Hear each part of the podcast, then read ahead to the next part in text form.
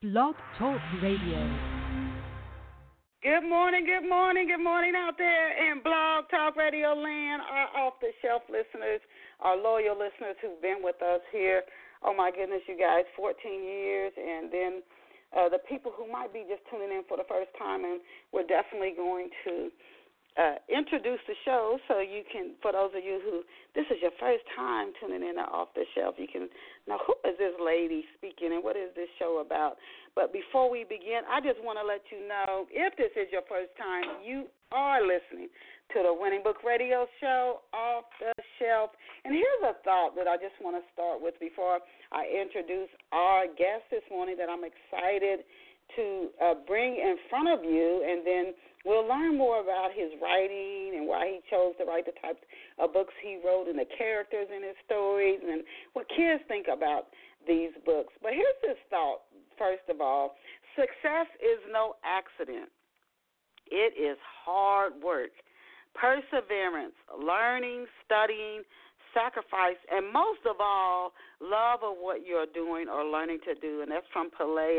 He was a he was a very successful soccer player uh, years ago. But success is no accident. It doesn't just happen. I think sometimes we want things to be magical and just to happen. But it's hard work, perseverance, learning, studying, sacrifice, and most of all, love of, of what you're doing or learning to do. Again, that's from Pele. We are coming down, you guys, to our last Saturday in May 2019. And have you yet? Have you yet gotten a copy of Love Pour Over Me if you value mystery? You tell yourself, I love mystery books. I would ask you why you haven't gotten a copy of Love Pour Over Me and Relationships. There's a complicated father son relationship in Love Pour Over Me. The father has untreated alcoholism. But if you read that story and you see the changes in the father at the end of that book, there's a, a movie that I saw, I can only imagine, is similar in some aspects to that. And and and you value relationships. There's also four friends in here that meet in college, and this friendship is the bond is everlasting and a soulmate relationship. So there are relationships, and there's a murder mystery. Curious to know if you can figure out who done it before it's revealed at the end of Love Over Me. It's May 25th, 2019. Why don't you have a copy of Love Pour Over Me yet? You can get it in ebook or in print format all you got to do is at Amazon, Barnes and Noble. You can just click over there, get your copy, start enjoying it this weekend. Love Pour Over Me by Denise Turney.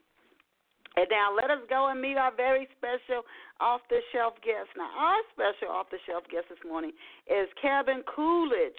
Kevin is the founder of Totally Ninja Raccoons. Don't you love that name?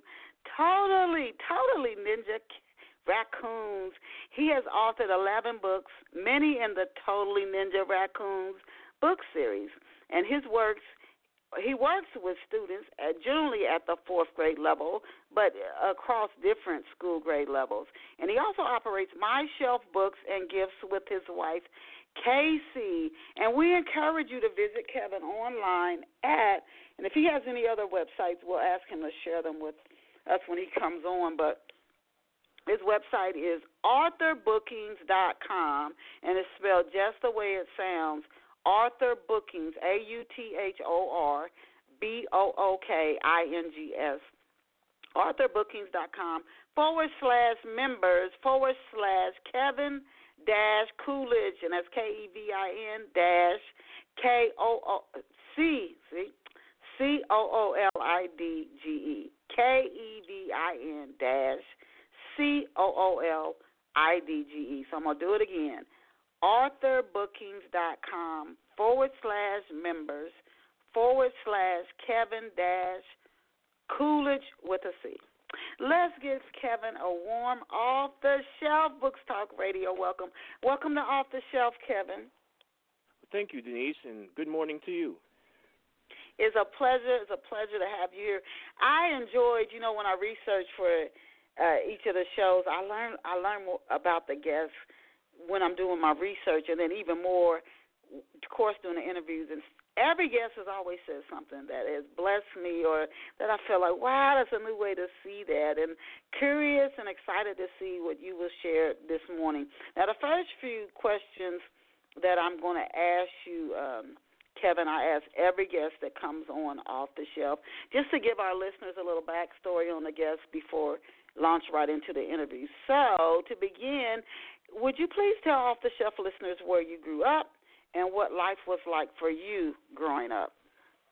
Well, I grew up in Wellsboro, Pennsylvania, which is a little rural, rural town in north central Pennsylvania, about 20 miles from the um, New York State border, and that's where I live now. I I I, ha- I did go off to college in Wisconsin, and I lived in Colorado for a number of years, but this is where I grew up. This is where my heart is, and I moved back uh, when I was growing up, I'm I just turned 50 here this this month, and so when I grew up, there wasn't the internet. Uh, there wasn't, you know, we had we got three channels of television. Two of them didn't come in most of the time. So I grew up reading a lot, and I come from a family that that reads a lot. Both my my parents and my grandparents and my great grandparents were all very uh, very big readers. I grew up loving the library and the and books, and you know that I feel that was very important for for where I am today, having a bookstore that I run with my lovely wife, and being a writer and choosing specifically to to write mostly for the for children because that's where it's it's most important. That's when if you don't embrace reading as a child, it is going to be very hard later in life. It's never too late to become a reader, but I feel the earlier the better. You know what? And I I I do agree with that, and I'm so glad. I, my aunt used to read to us, my aunt Pat, but I I just loved books. It was almost organic, and I I don't remember anybody really pushing it. My siblings weren't into. My sister's a school teacher now, but they weren't into reading like I was. But I think it does start early, and I'm I when I take when I was in Atlanta, I take the MARTA or I see people. I always see somebody with a a book, eh, whether and you know a lot of people now they're e-books, but people still love to read. There's a lot of books that come out, but it's still something that people treasure and love. Great stories. So you grew up reading a lot when you were a kid. I remember the three channels, and you know just only a few of them coming in. But when you were a kid and you dreamed about what you could do when you became an adult, what did you want to become? What did you dream of becoming when you were a kid?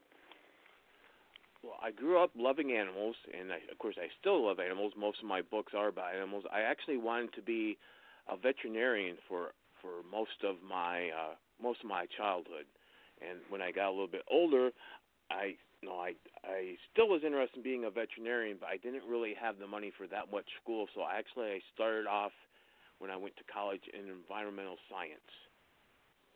So. Oh.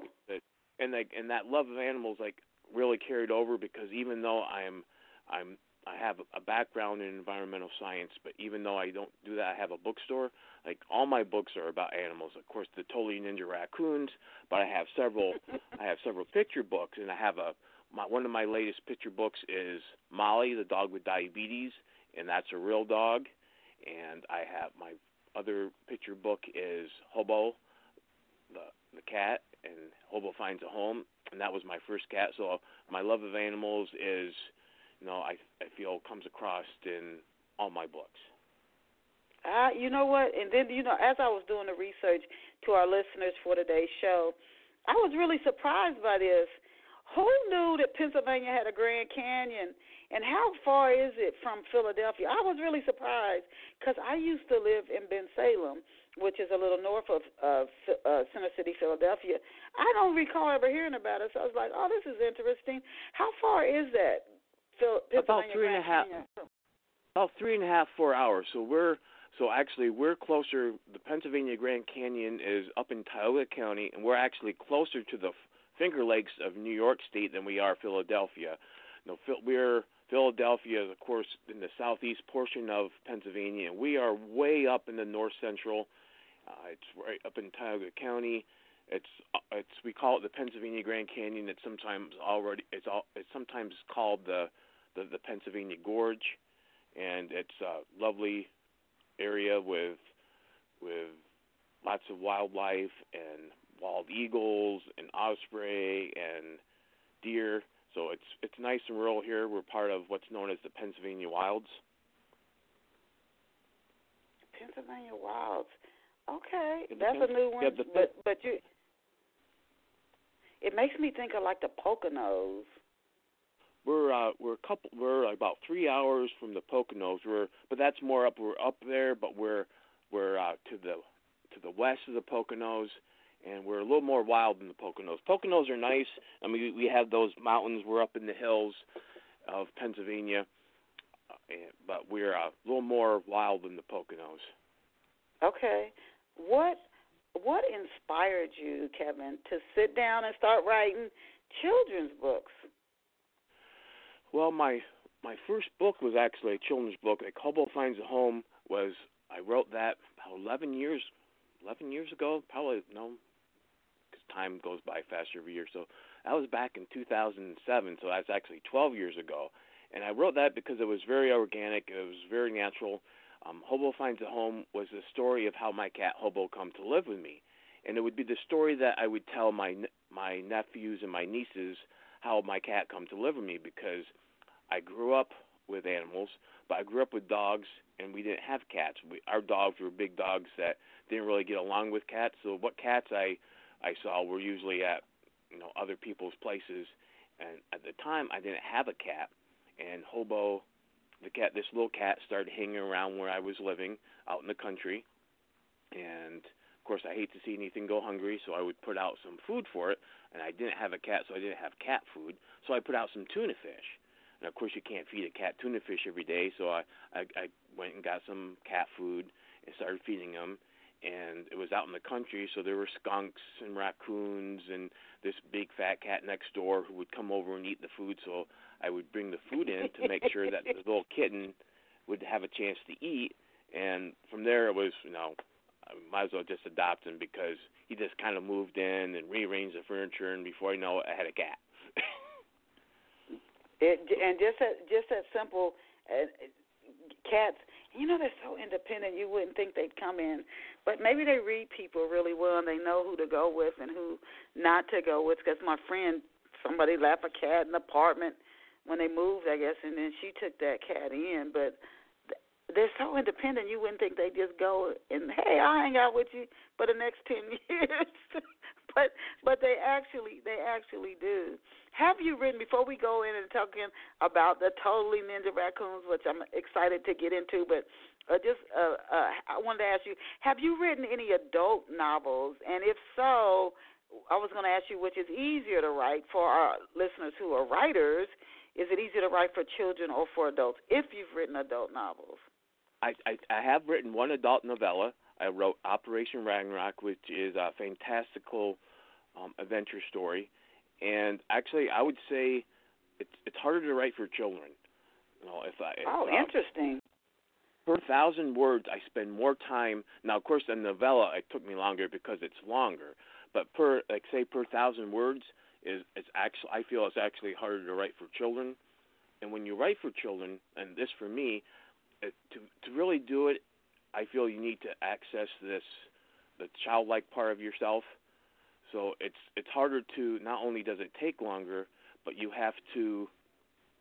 It's harder to get into that that that mindset of writing for children, because sometimes if I you know if I'm feeling particularly grumpy that day or if I had a bad day, it's harder to write for children because I need to kind of put that aside. Sometimes like, if I'm writing for an and you also have to be more appropriate because sometimes I'll write something for adult like it's you don't have to worry about it because okay well is that appropriate? But you write something for a child and you want to make sure that it's appropriate for the age that you're writing it for. And then at the same time one of the hardest things about a children's book is because you want to write something that a child will enjoy but you also have to write something that an adult will buy for a child. So there's also that Mm. aspect of it because sometimes Ah, you see so- a children's book and and it's like, oh, that's a great book. That's a book that a child should read, and we can all agree that yes, that is good. That a child should read that book. But at the same time, you want a book that a child will embrace reading, that will love reading, that doesn't feel like I have to read this. So yeah, it's a it's more challenging to write a children's book, I believe. And you know what? I've heard that. I have heard that from some. I, I mean, top selling authors who have said, and then some people say the shorter the piece, just the more challenging it is. You have less time to tell a full story, but to keep a child's attention and not write down to the child, and again, the parents gotta want to buy the book as well it's just so many the illustrations, the story, and I think a book series is just great. Once they fall in love with the characters, then the kids gonna, I want to get that Ninja Raccoon book number three they want to know what's gonna happen next. Now Beverly Cleary, she was a highly celebrated talking about children book writer. She was highly celebrated on her 103rd birthday, and she's famous for the Ramona books. And I read some of those when I was a kid, and they were written for the third to fifth grade levels and that character was honest and spunky and readers definitely knew what Ramona was feeling. She was very direct her character and she was uh, she was empowering. She made it you you could be confident to express what you were really feeling or thinking. What, what do you hope to gift your readers with? So Beverly Cleary, I remember not only the excitement, but she let you know it's okay to go through this. Ramona's going through it too, and it's okay to feel this way or and this is what you might do. Look at Ramona. What do you what do you hope to gift your readers with when they finish reading one of your children's books?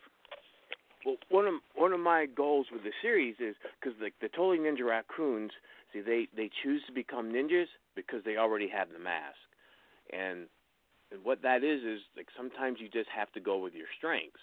So like the the origin story, like when I was writing the first book, like the first book has their origin story of why they decided to become ninjas, is you know they're going through their favorite restaurant, which is for raccoons, is usually the trash cans, and this big guy comes out and he shakes their broom and he yells at them and he says, "Get out of my trash, you little thieves!" You know the raccoons look at each other and like, "We're not thieves. No, this this food was thrown out. It's fair game." No, we're not going to be. Why be ordinary bandits when you can be ninjas? So a lot of times it's you know, what I want kids to feel like I want them to be empowered. I want them to be curious. You know, it's you know I want them to you know not have somebody decide what to where to put you. You know, everybody's had pro- like has had somebody who has talked down to them or said, "Well, you can't do that." And you know, I want them to realize that you know you you know being something a lot of times is a choice, and you know so they choose instead of being thieves, you know, a lot of times people a, a common nickname for raccoons is trash pandas, and you know, why be a trash panda when you can be a ninja? Okay, why be when you can be when you can be a ninja? I was going to ask you. So, did you see some raccoons? What happened? How did you get the ideal for this ninja? We know like the Ninja Turtles. I just think this is so cool. Where did you get the ideal for the ninja raccoons from? Did you did you see a, really in life a raccoon doing something, a team of raccoons, and that's how you got the idea? Well, kind of, because like I live in rural Pennsylvania, so raccoons are something that I see frequently, and there's also a story about that because I mean I love raccoons and I love watching raccoons and raccoons are little ninjas, but it goes back further than that. I'm a my last name is Coolidge, and of course there's a President Coolidge, which was was a, a former president of the United States, and President Coolidge had a pet raccoon in the White House. Oh. So, so, so my joke is kind of that Coolidges and raccoons go back a long ways. You know, so he had a pet raccoon, and actually he had a pet raccoon. He had several animals, but one of them was a raccoon. Like he was a big. Uh, President Coolidge was a big animal lover, and you know, my family is a huge are huge animal lovers. We grew up with with animals, and I love raccoons. How they have their dexterous little hands, and I'm like they would just be perfect ninjas. I mean, turtles. I I love the ninja the ninja turtles, but face it, I mean, raccoons are natural ninjas. they do. You know, they they are like when you when you think about it, they're very active and and, and they just especially if they get upset. You don't want to be in their path if they if they get angry. Can you now give us an overview of the Totally Ninja Raccoons? Yes. So the Totally Ninja Raccoons is a series I wrote specifically for reluctant readers. You know, those readers that no, they're not so they're they're not necessarily love reading. These are to really you know interest re- read, like readers. They're about second to fourth grade level, and I specifically wrote them for that age level with uh, fairly short chapters. Each chapter has an illustration to draw kids in. It's about the three brothers who you know they have adventures and they learn something in every in every book and uh, every book also has a cryptid now cryptid is a creature that is unrealized by modern day science. So an example of a cryptid is bigfoot the, um, the loch ness monster. So each one of these has a cryptid in it. And it's you know they usually they usually investigate the cryptid or something happens. Like for example the first one the the Totally Ninja Raccoons meet Bigfoot. This is sets up the premise for the series. And the main antagonists of the Ninja Raccoons, which are which is the cat board. Have you ever heard of the cat board? No, this Bigfoot. I've heard of Bigfoot. I never heard of the cat lord. Is this like the Bigfoot where people think this really exists? Well, the cat board. Well, I love I love cats, and but face it, cats kind of want to take over the world. You probably suspected that. Uh, so the Cat Board is a secret organization of cats who want to take over the world. So the first, what the first book does is sets up the cat boards. What it does is, like the Totally Ninja Raccoons decide that they're going to become ninjas. But what do you do if you're a ninja? Well, you need a ninja job, Uh, right? okay. So the Ninja Raccoons answer an ad put out by the by Gypsy, who is head of the cat board. See, why I know about the cat board is Gypsy is my cat at home. So Gypsy Okay. looks. So Gypsy hires the raccoons to capture Bigfoot.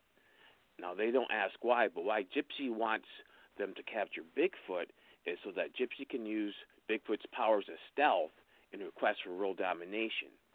But Gypsy doesn't want to pay the raccoons. She ends up double crossing the raccoons, and the raccoons let Bigfoot go and become friends with Bigfoot. So, you know, so what I do with this, and that kind of sets up the, uh, you know, the cat board as as the bad guys. And a lot of the books are basically cats versus raccoons. So, in the, for example, in the Christmas edition, the cat, the Totally Ninja Raccoons and the Catmas Caper, what the cat board decides that they're going to rebrand Christmas, call it Catmas. Everybody gets an empty box and a kitten, and the raccoons have to rescue Santa Claus because the cat board has somebody kidnap Santa, and the cat and the raccoons have to rescue him and save Christmas. Yeah, these stories sound so cool. You know, they sound the the um, they're written for children, but we all have a the kids still in us. They sound like, um, and I love the illustrations as well. Is there a main character uh, who appears in each book in the series, or if there's several, like the three or four raccoons? What are, what are they like? What's each? Well, what are their names, and what are they? What are these? Each of these ninja raccoons like? So there's uh, there's three brothers, and there is Rascal. He's the shortest brother, and he loves donuts, and he's great with his paws. He makes really cool gadgets. He's a little goofy and loves both his brothers, even when they pick on him, but maybe not right then. So I do a lot of of you know they're brothers, so I do a lot of sibling um, dynamics. Then there's Bandit. Bandit is the oldest brother. He's tall and lean, and he's super smart. He loves to read. He leads the Totally Ninja Raccoons, but he couldn't do it by himself. And then here's the middle brother. The middle brother is named Kevin. He might be the middle brother, but he refuses to be stuck there. He has the moves and the street smarts that the Totally Ninja Raccoons are going to need, even if it sometimes get them in trouble as well as out of trouble. So the, the so each brother is in the is in each book. And then I have Gypsy, who is head of the cat board, and she is kind of the cat who, you know, she's not really good at being bad. She's the not so bad guy, but she's she's in most of the books, and she sets up, you know, each she tries to take over the world in several of the books, and the Totally Ninja Raccoons have to stop her. so is she? So they're the three brothers. Are there other raccoons that come out to help them, or without? I don't want to get the books away. And then is this this cat? She's just looking to take over the world. Is she doing this all by herself, or does she have a team of folks helping her out? She has a team. So, for example, they have. Um, there aren't any other raccoons in the books, but each but there's several members of the cat board, and I've picked different cats to kind of give that that international flavor. So there's Gypsy, but then I use Huck and Finn. Huck and Finn are the cats at the bookstore. So we have cats at home, and we have cats that just live at the bookstore, and they are named Huck and Finn. They're brothers, so they are on the cat board, and they kind of use, you know, they're kind of uh, comic relief. You know, they they they say funny things back and forth to each other and then there's Velvet, who is our cat at home. I gave her a, a part. And then the one there's also I sometimes introduce other members of the cat board in different books. Like for the book on the, the Totally Ninja Raccoons and the Secret of Nesmith Lake, that one has a Loch Ness monster, and that one I introduce because the cat board is international. That one has a Scottish fold named Scotty. A Scottish fold is a certain breed of cat that started off in Britain, and uh, you know they have like the f- folded floppy ears, and they're Scottish fold. I also have a Persian cat that quite often sits on the board, as well as a Sphynx, which is one of those cats that doesn't have any hair, you know, because they're kind of an Egyptian flavor. They're actually from Canada, but you know, people think that they're from Egypt, so I kind of put I put her in there for kind of a an international flavor and I introduce different members of sometimes different cats depending on you know depending on the scenario and such. Now, are all of these ninja, uh, the, the ninja, the cats, the raccoons, are their experiences? Are they all outdoors? Um, yeah, most of them are outdoors because the Totally Ninja Raccoons, well, they have this clubhouse, and you know, so uh, there are some scenes that are in a clubhouse that you know, because the, the Totally Ninja Raccoons clubhouse is actually a secret. It's hidden in in a junkyard. They have this little white house, and then and some of them are in a cave. So Gypsy has, you know, like a lot of bad guys, she has this secret cave that's underneath her house that she, you know, that she plots some of the some of the cat boards. So there's there's some inside scenes. There's a lot of outdoor scenes. Like for example, the Pennsylvania Grand Canyon is is a major feature here in Tioga County. So there's several scenes that take place outside, like uh, in the canyon or on the Pine Creek Rail Trail, which is um, along the bottom of the, the canyon that goes through. So it's a lot of outdoor scenes. There's uh, the Totally Ninja Raccoons Meet the Little Green Men is at a takes place at a most of the scenes take place at a, a as a state park.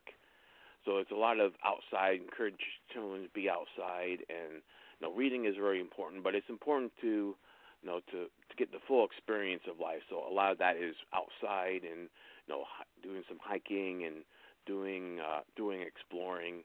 You know, some of the things that I did when I grew up. I mean, I loved to read, but I also loved being outside and you know playing in the playing in the creek or going for a hike or playing in the woods.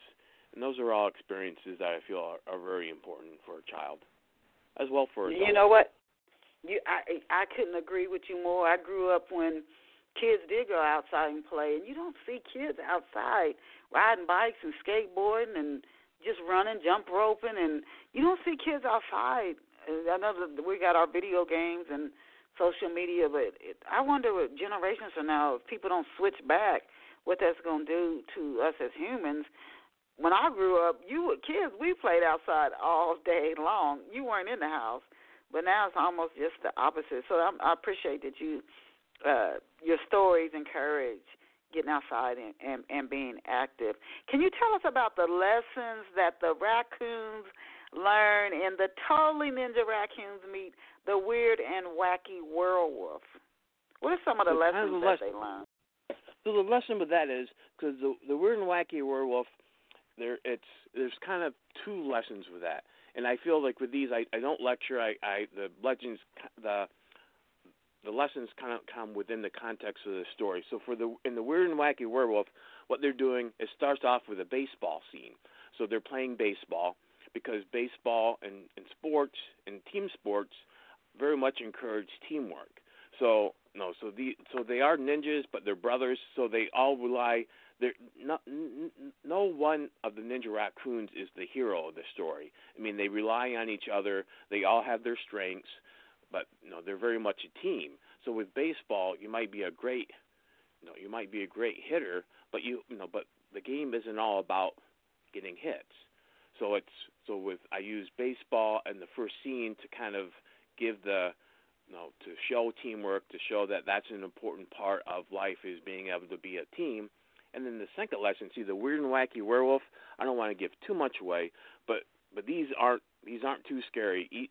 Child, children, and of course me. Why I put cryptids in because I love cryptids when I was growing up. I still do, but one of the lessons is that things aren't as scary as what you think because the werewolf turns out to be a 12 year old boy named Billy. So he's actually in the book. He actually turns out to be more like a big shaggy dog than that real scary werewolf. And that's one of the lessons too with these is that most of life isn't as scary as what you think it's going to be. I mean, like most of the cryptids they meet, they become friends. They learn about them.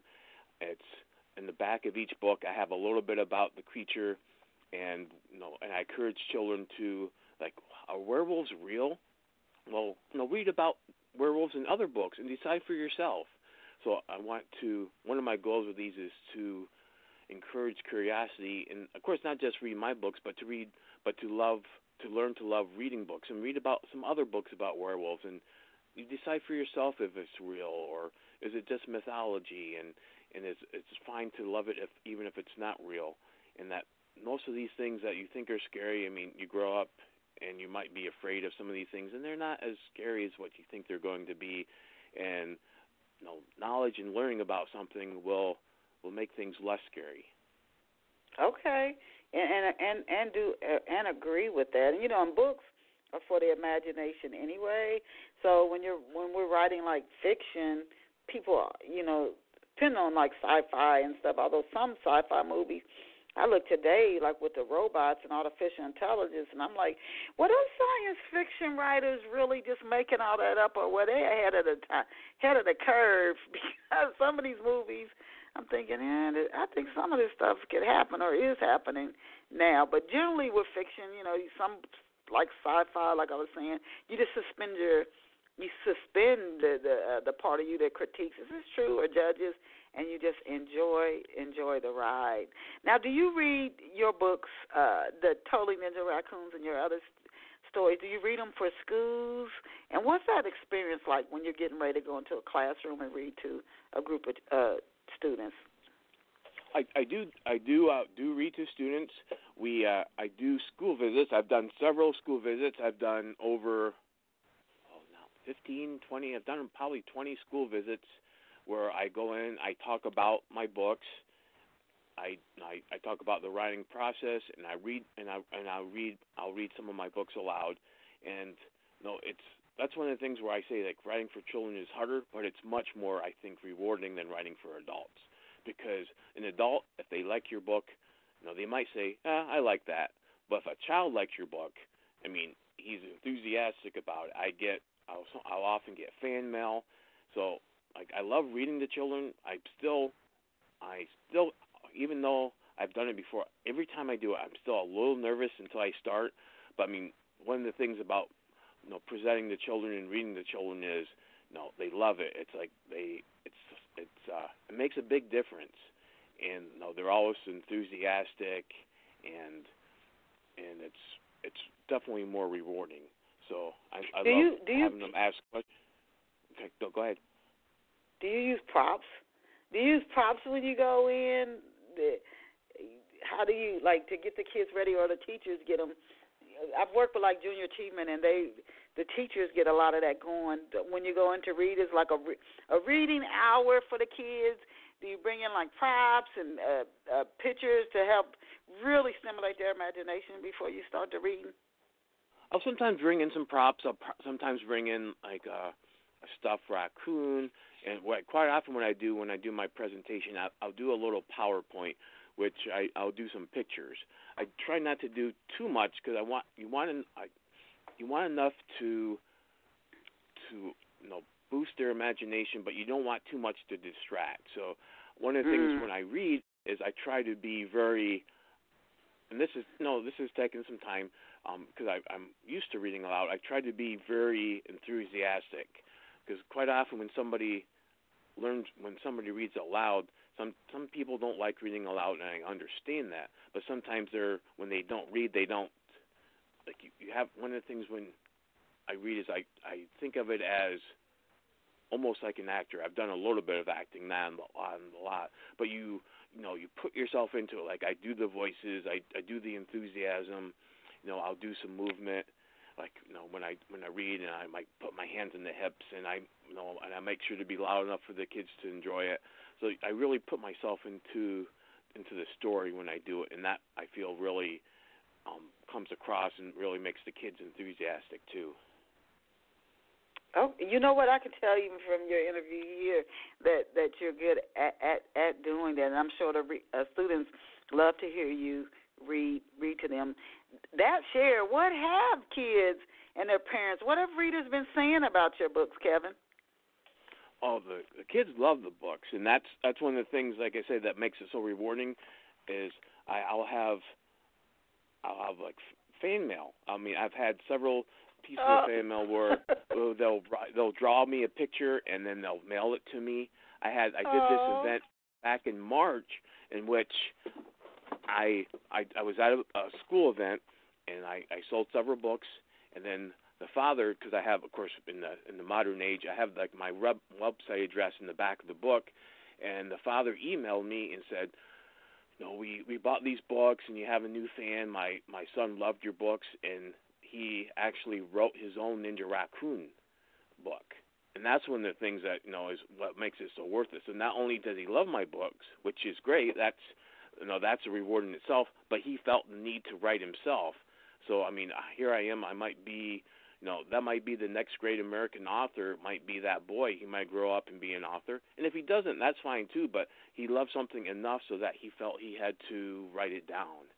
You know, he had to do his own story, and that's one of the things I want to accomplish with my books is because we're all natural storytellers at heart, and you know, storytelling is I think is at the heart of know of our civilization. It's what we pass down even before we developed a written language you know, we did storytelling, and that you know, and that was how we passed on information. So to to have a child embrace that is one of the things that you know really makes it worth it. Okay, okay. Um, and then I wanted to ask you because with children's books, and I, I think some adult books might start novels moving this way because to get the full experience, you know, we got our audio books, you got your uh, children's books, and then people need like the all the more the senses you can get involved in a story. I think it's it's e- maybe easier for a reader to connect more fully with the story. So with children's books especially, it's the illustrations. So where did you find the illustrators for your books?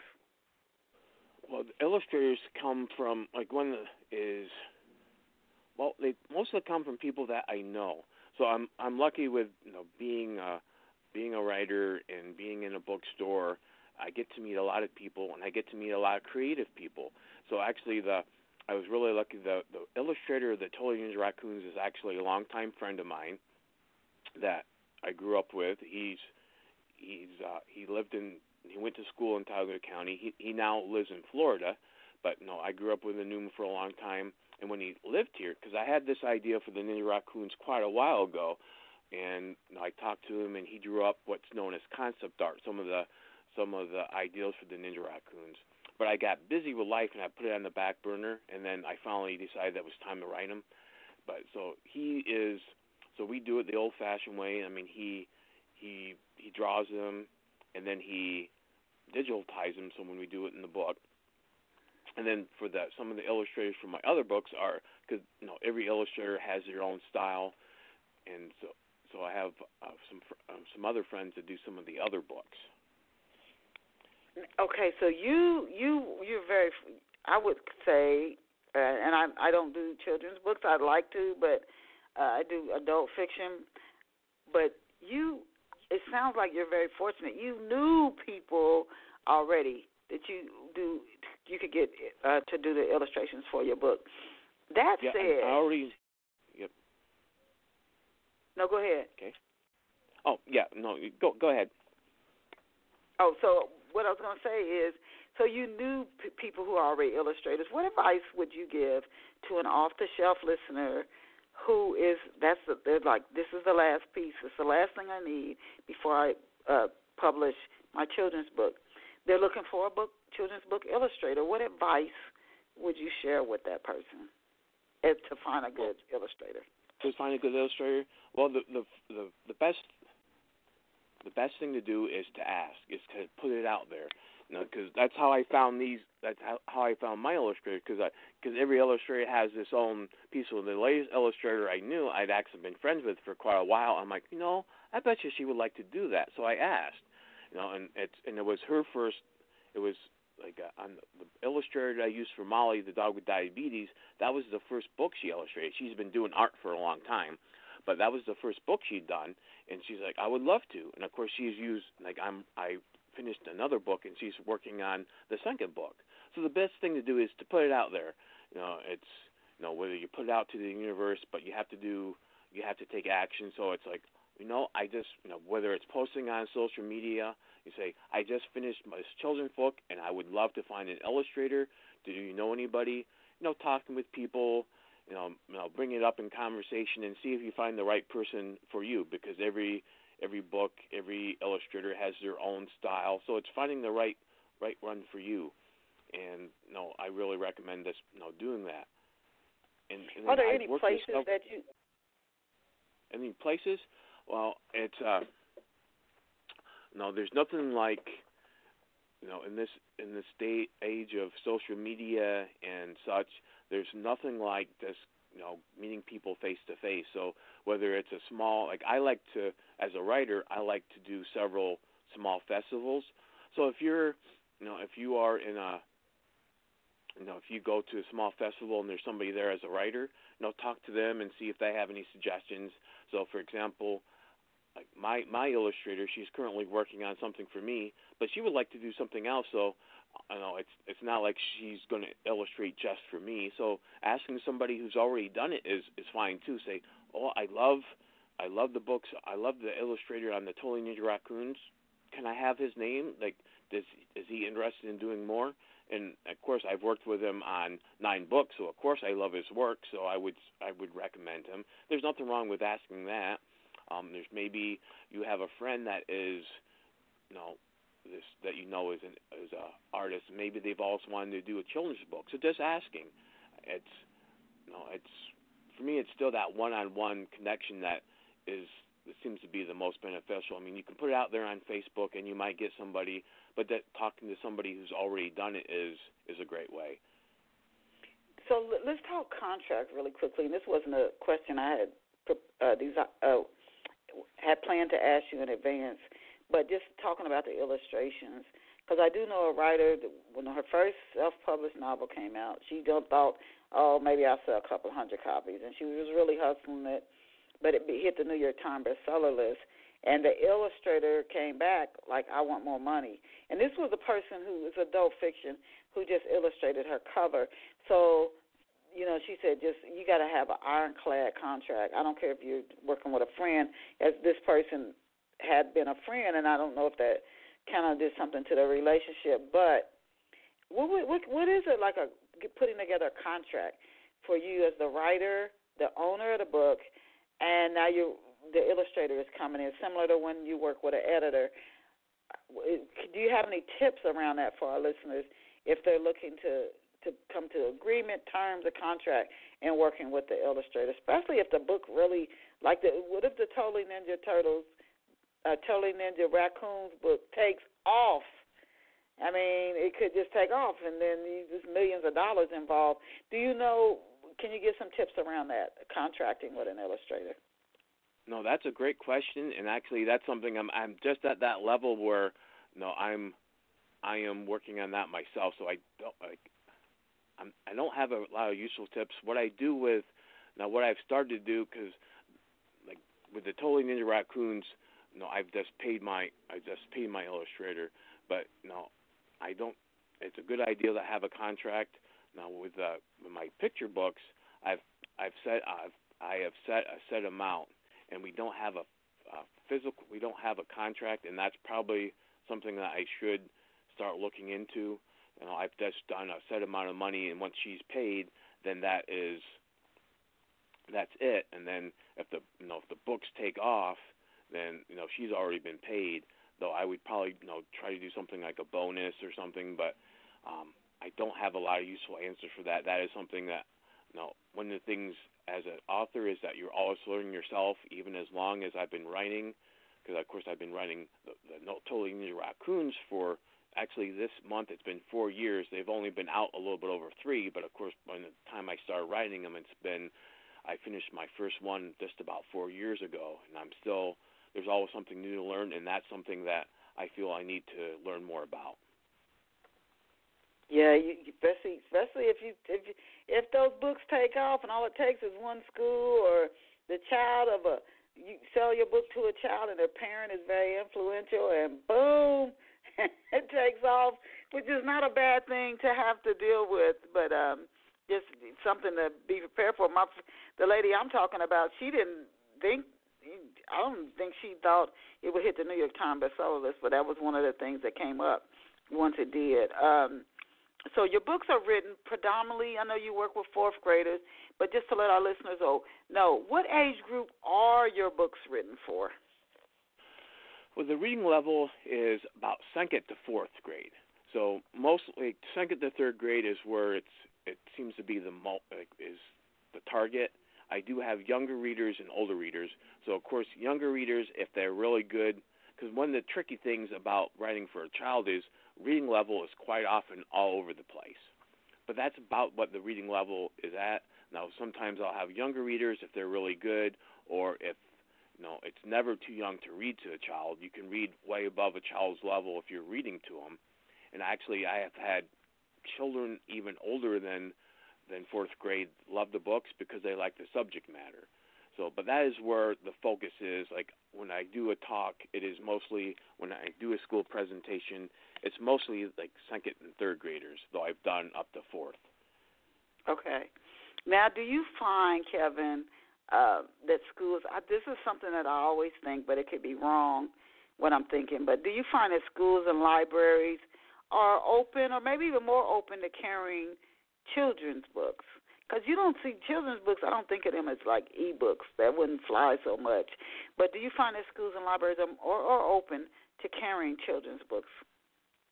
Yeah, they're definitely more open because it is, you know, because schools and libraries really focused on children. You know, it's kind of the same reason why I focus on children because it's so important. And like I said, I've been doing the bookstore with my wife for almost 13 years, and this come from my experience. So these books, why I chose to write for this demographic, is because I found that right around second grade, if a child doesn't embrace reading, then they start to fall behind. So that's where that's that's one of the reasons why I chose to write for that particular age group. Now, you know, earlier books, I do some picture books, and that's important. And writing for adults, that's important too. It's not like there's something that's unimportant. I just felt that that was in stage from my personal experience that it was very important to hit. So, and then, and it's good that you mentioned books. So, like the Totally Ninja Raccoons are only available in print format. Now, I did an adult book, and that is from that's you know I made that available as a real book, a real physical book, as well as an e-book. But I haven't done that with the Totally Ninja Raccoons because I feel, and I've and I've I feel from my personal experience and also from research I did that having a real physical book makes a big difference. So yeah, I do feel that schools and libraries are you know, particularly are more likely to have you as a guest or a visiting author if you do a children's book. I've been I've been invited to several local libraries. I mean, I've been invited to libraries down in Harrisburg, and I am. Uh, oh. Harrisburg is about three hours from me, so I actually have a small fan base in Harrisburg, and they are. Uh, you know, they'll invite me. Like they've had author events, and I have had several libraries from an hour away invite me because you know they know how important it is to for a child to embrace reading early in life. I just think it's awesome. I think it's awesome, and I love, I love those totally ninja ninja raccoons. Um, now I want to talk a little bit about my shelf books and gifts. When did your wife and you open my shelf books and gifts? Well, we we opened for my shelf books and gifts in July of 2006. So that was oh, almost. okay. So it'll be it'll be 13 years this summer that we've been that we've been operating the bookstore.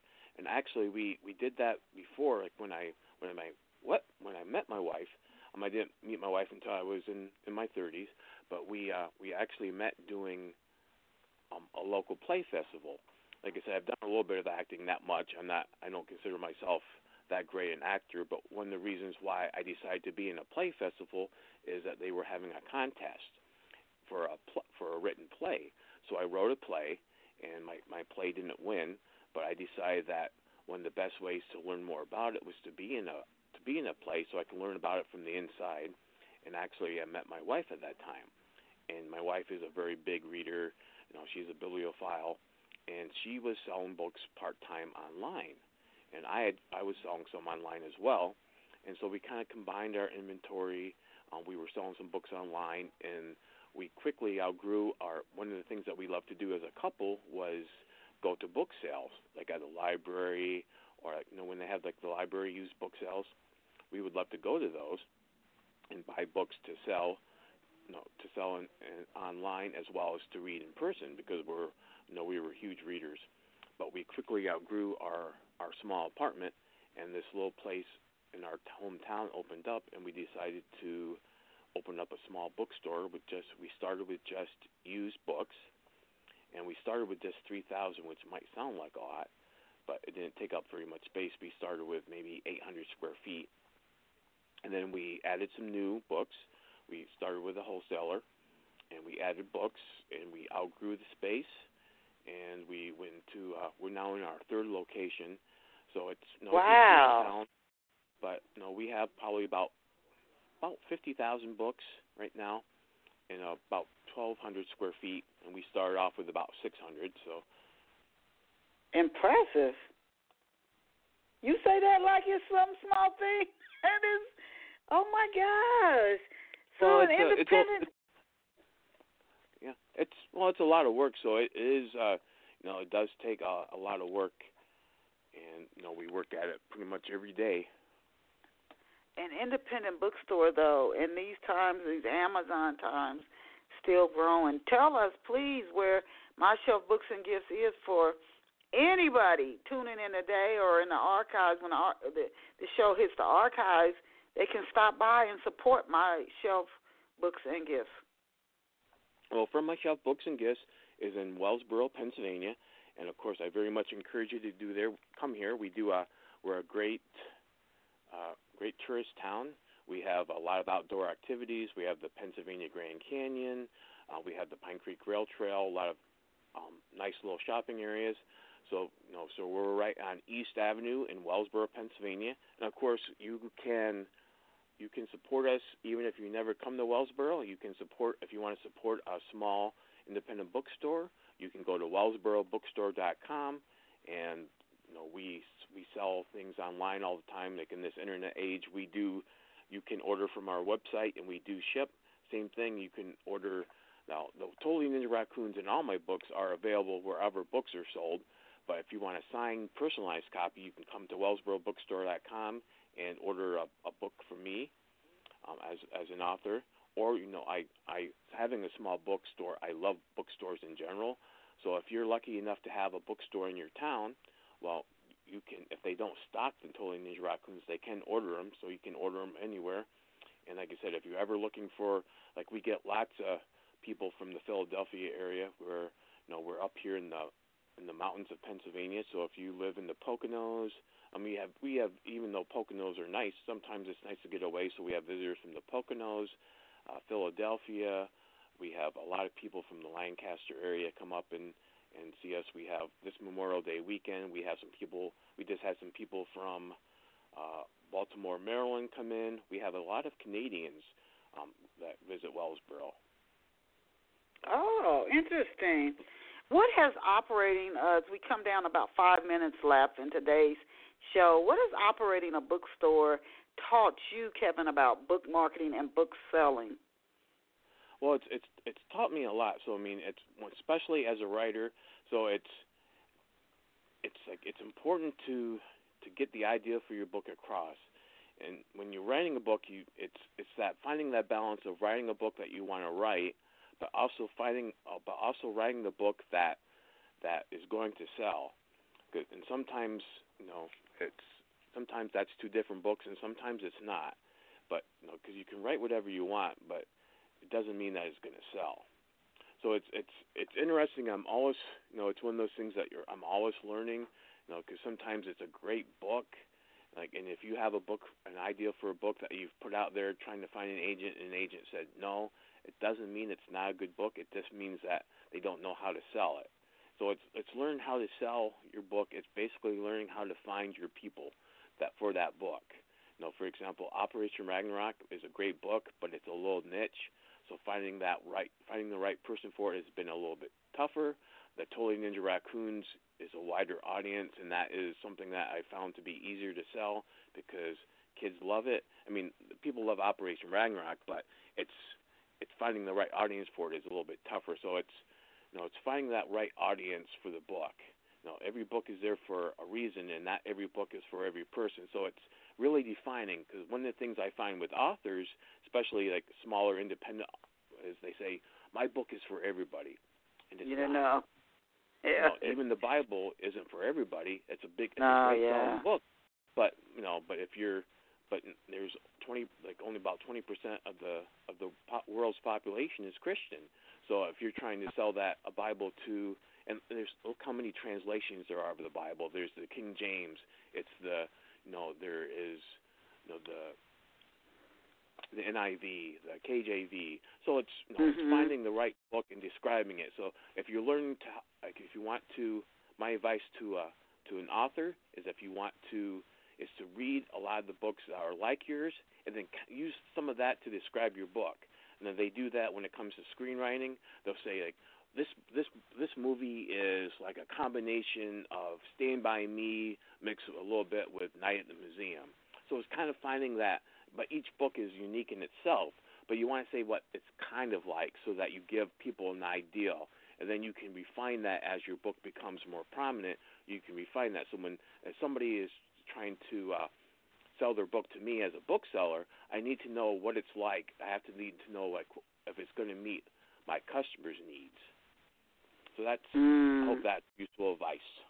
Yeah, you, yes, it does, and and we're coming down to the wire. I had a lot of other questions I wanted to ask you, but definitely want to ask you this one really quickly. What tips can you give writers to get their books in front of booksellers? Well, actually, I wrote uh, I wrote an article as that because since I am both an author and a bookseller, I actually wrote a piece that is if you Google Kevin Coolidge and Ingram Spark, there's a piece I wrote because my I, I use my publish my books with Ingram Spark. So it's use Kevin Coolidge and Ingram Spark. If you Google that, they'll come up with a with a a little article I did of how to get your book in front of a bookseller. So what you do that is what you need to do is you refine your pitch. You tell me what your book is like. Um, you do you have to know kind of what as an elevator pitch because I have to know if it's something that is going to meet my customers' needs. Like one of the things I always try to do because I have as a book as a bookstore owner, I have authors email me all the time, and I try to look at each one.